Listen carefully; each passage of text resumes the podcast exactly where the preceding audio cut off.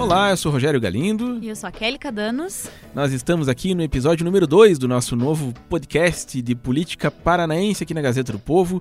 Você que tem interesse em saber sobre a política local, saber o que os políticos aqui estão fazendo, quem vai ser candidato, quais são os grandes debates, agora tem mais esse produto da Gazeta do Povo para se informar.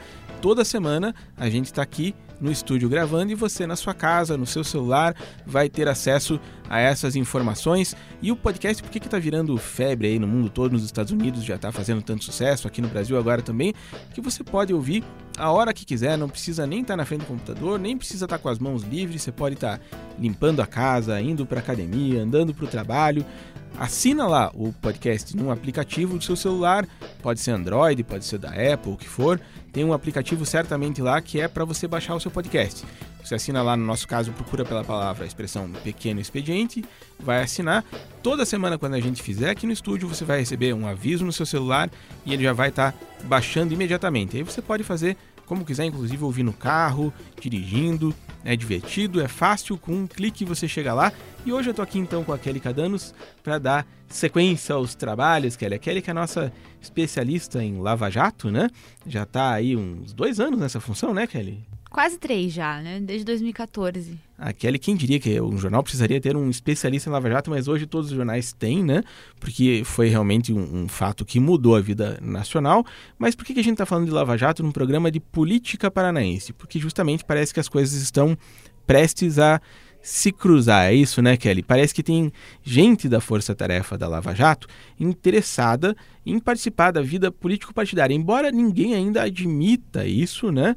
Parece que tem procuradores aí da Força Tarefa que estão sempre à beira de negociar uma candidatura, tem boatos. Vamos falar primeiro do Deltan Dallagnol. Deltan Dallagnol é o principal procurador, é o chefe da Força Tarefa da Lava Jato e é visto como um, um cara que todos os partidos querem, né? Todo mundo gostaria de ter ele, talvez fora o PT essas alturas, né?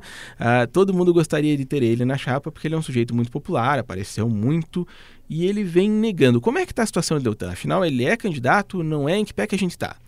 Bom, ele até agora tem negado qualquer aproximação né, em relação a, a, qualquer partido, negou publicamente nesse, nessa semana, inclusive pelo Facebook, usou as redes sociais, para negar que tenha tratado. Aí havia um boato muito grande de que ele estaria tratando com o senador Álvaro Dias, que é do Podemos, a, a filiação dele ao partido e aí uma eventual candidatura ao Senado em uma chapa em que o Álvaro concorreria à presidência da República. Né? A gente sabe que o Álvaro é presidente, é candidato à presidência da República e o Deltan sairia candidato ao Senado.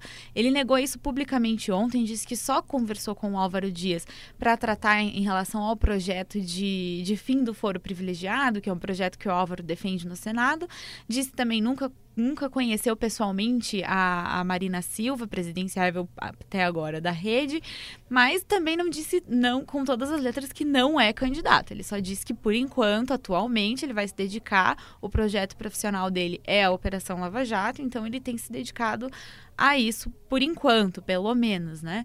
Mas a especulação é sempre muito grande, né? Porque ele acabou tomando aí uma proporção muito grande, uma, é, ele acabou aí tendo o nome dele numa projeção muito grande, tanto aqui em Curitiba quanto nacional, né? Principalmente a partir do momento que ele começou a encampar aquela é, aquela As campanha, né, medidas, em né? relação às 10 medidas contra a corrupção, que acabaram aí passando pelo Congresso e sendo aí desmanteladas, né?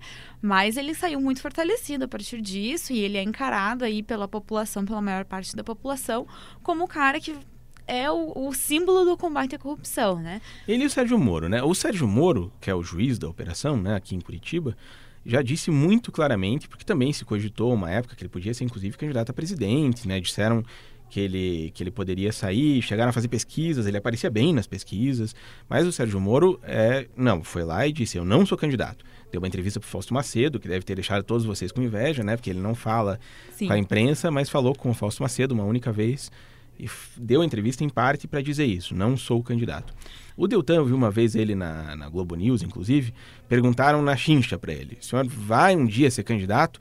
E ele tremeu e disse, não, é, na verdade eu quero deixar tudo em aberto, nenhuma possibilidade está fechada no futuro, eu não sei bem o que, que a gente vai fazer, o dia de amanhã.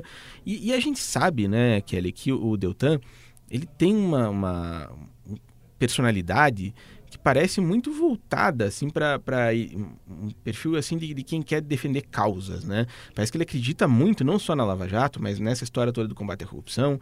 Ele é um cara é, um, é uma pessoa crente, né? Assim, ele tem é um, um, sujeito muito religioso, né? Parece que fazia sentido ele estar tá no Senado ou na Câmara Federal, onde fosse, para defender essas conquistas, essas 10 medidas, essa, esse tipo de política que ele defende, né? É, a gente pode observar, por exemplo, ele lançou um livro agora há, há, pouco, né? Lançou nesse ano um livro contando aí a história dele no combate à corrupção, né? E pelo livro você vê ali que ele muitas vezes se sentiu muito frustrado em relação ao trabalho dele no Ministério Público por conta da, né, da, das prescrições dos casos e, e, tudo todos os desfechos não tão favoráveis às investigações. E que muitas né? vezes tem a ver com a lei. Né? E que muitas vezes tem a ver com a lei. E hoje a gente tem um parlamento que tem zero vontade política de acelerar aí o processo de, de investigação desse tipo de crime. Então seria um caminho até que natural, né? Que ele, frustrado com toda essa, essas, esses casos prescritos e agora a Lava Jato também chegando num ponto em que ela é cada vez mais atacada dentro do parlamento, ele chegasse em, em um momento que ele queira aí fazer alguma coisa diferente, né? E partir para o outro lado da, da luta para tentar do outro lado fazer algo que possa ajudar aí quem, quem permanecer no Ministério Público tentando e, combater e esse tipo de crime. E ele teria, mesmo que ele nunca tivesse pensado nisso na vida, né? Certamente a, a, alguém está pensando por ele, né? E a gente vê que a, a mosca azul, assim, certamente deve estar tá picando ele, né? A gente vê pesquisas, por exemplo, de intenção de voto, ele aparece muito bem, por exemplo, para o Senado, né? Aparece. O Paraná Pesquisas fez uma pesquisa em julho desse ano, ele apareceu em segundo lugar de intenções de votos para o Senado, atrás só do Roberto Requião.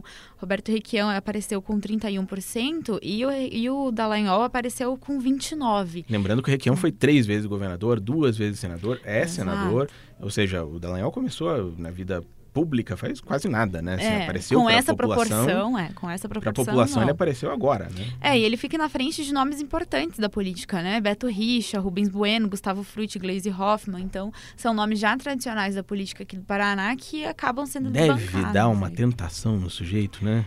É difícil você parar para pensar, né? Se você for parar para pensar, tipo, ele já tem aí 30% das intenções de voto. Se fosse no sem Senado, fazer campanha, né? sem fazer campanha, né? Uma eleição que é, são duas vagas, né, para o Senado. Então, é. se ele está em segundo, já garante aí que ele uma das vagas seria dele. Então, é difícil dizer não também, né? Falando com políticos profissionais, né?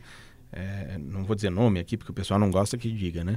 Mas falando com gente que hoje está na Câmara, que é deputado federal, eles dizem: não, se o Deltan decidir ser candidato, uma vaga é dele. Assim, é, o pessoal vai lutar pela segunda, o Beto Richa, o Requião, quem for, porque realmente é impressionante como a população tem um gosto pela Lava Jato, né? A, a, Lava Jato é muito bem avaliada pela população, né? É, eu acho que isso junta dois ingredientes aí, né? Junta o, o primeiro ingrediente que é a população cada vez mais descrente da política tradicional e cada vez rejeitando mais esses políticos profissionais, né? A gente viu isso na, na pesquisa da CNT, que foi divulgada agora em setembro.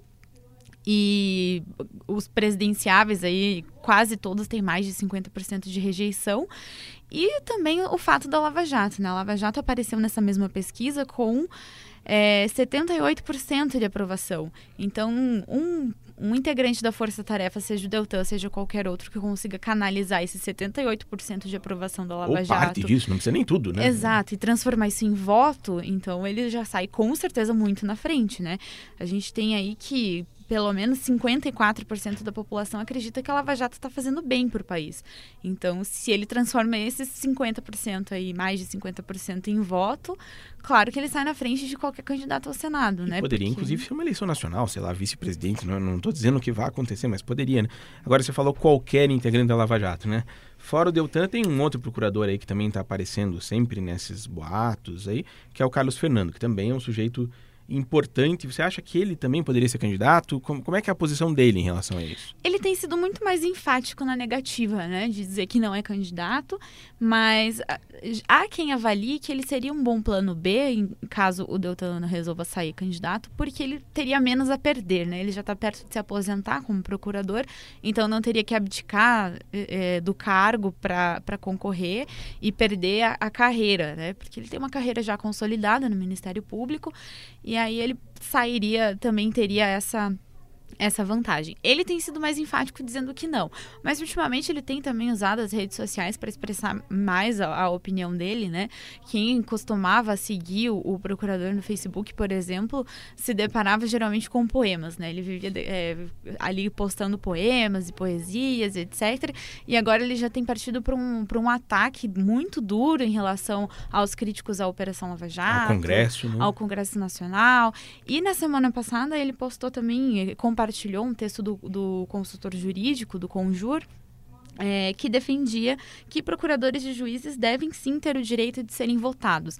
Hoje a Constituição não permite que um, um promotor, membro do Ministério Público ou um juiz é, dispute alguma eleição político-partidária. primeiro renunciar ao cargo. Teria né? primeiro que renunciar ao cargo. E esse, esse texto, né, esse artigo, ele diz que ele rechaça isso, né? Ele diz que não, eles deveriam sim ter esse direito, porque delegados podem, advogados podem, então eles também, em tese, deveriam poder se candidatar aí, se envolver em, em relações político-partidárias.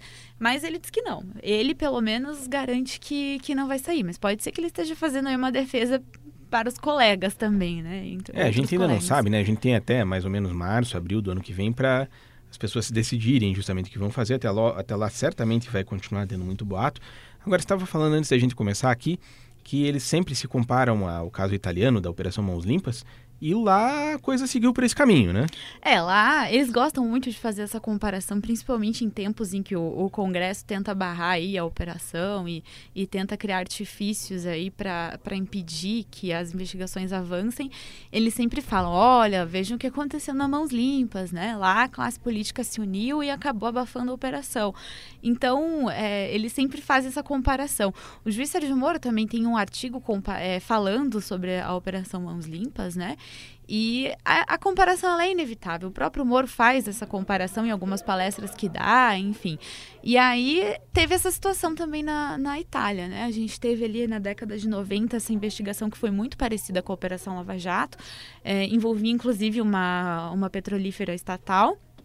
E aí é, a gente teve ali, por exemplo, o Antônio Di Pietro, que ele, era, ele foi o procurador símbolo dessa operação na, na Itália, acabou virando ministro de governo, fundou um partido com um discurso bastante moralista. Então, por lá também a situação acabou descampando para uma crise de representação política. Né? As pessoas passaram a não acreditar mais nos políticos tradicionais.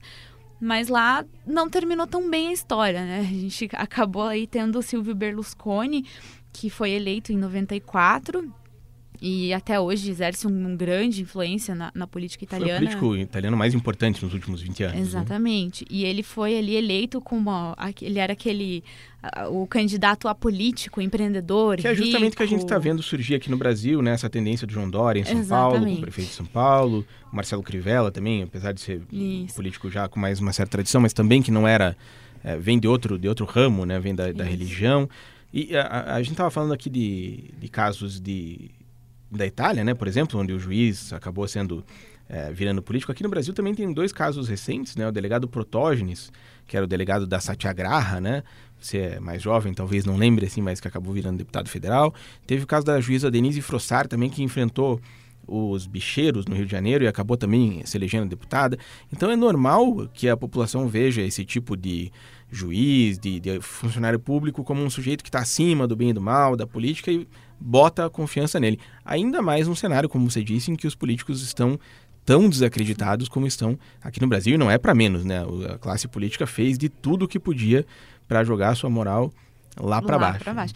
É, na Itália deu ruim, né? O próprio Berlusconi, que foi aí é, tratado como a salvação da, da classe política, hoje está impedido de exercer um cargo público por conta de denúncias de corrupção. E expôs a Itália ao ridículo por mais de uma vez, né? Exatamente. Mas então é isso, a gente vai acompanhar esse caso ao longo aí dos próximos meses, né? O Deltan saindo ou não, se sair parece que muda muita coisa na eleição local aqui do Paraná, ou o Carlos Fernando, se for. A gente só sabe até agora que o Sérgio Moro jura que não vai. É, então a gente vai seguir tudo isso e outros assuntos aqui no podcast, no site da Gazeta do Povo, que você já sabe como acessar, no blog Caixa Zero, na página de Política Paraná, aqui do, do site da Gazeta. Então você vai acompanhando e principalmente o mais bacana é você assinar o podcast, clica lá no aplicativo, digita Pequeno Expediente, vai aparecer o nosso podcast, você assina ele, toda semana você vai re receber o avisinho lá de que tem mais um programa novo para você. Às vezes vai ser com a Kelly, às vezes comigo, com o Euclides, com a equipe aqui que faz política do Paraná aqui no jornal e você vai estar sempre bem informado sobre os fatos da política local. Kelly, obrigado pela participação. Obrigada pelo convite, pode contar comigo sempre. E obrigado a você que ouviu. Até a próxima.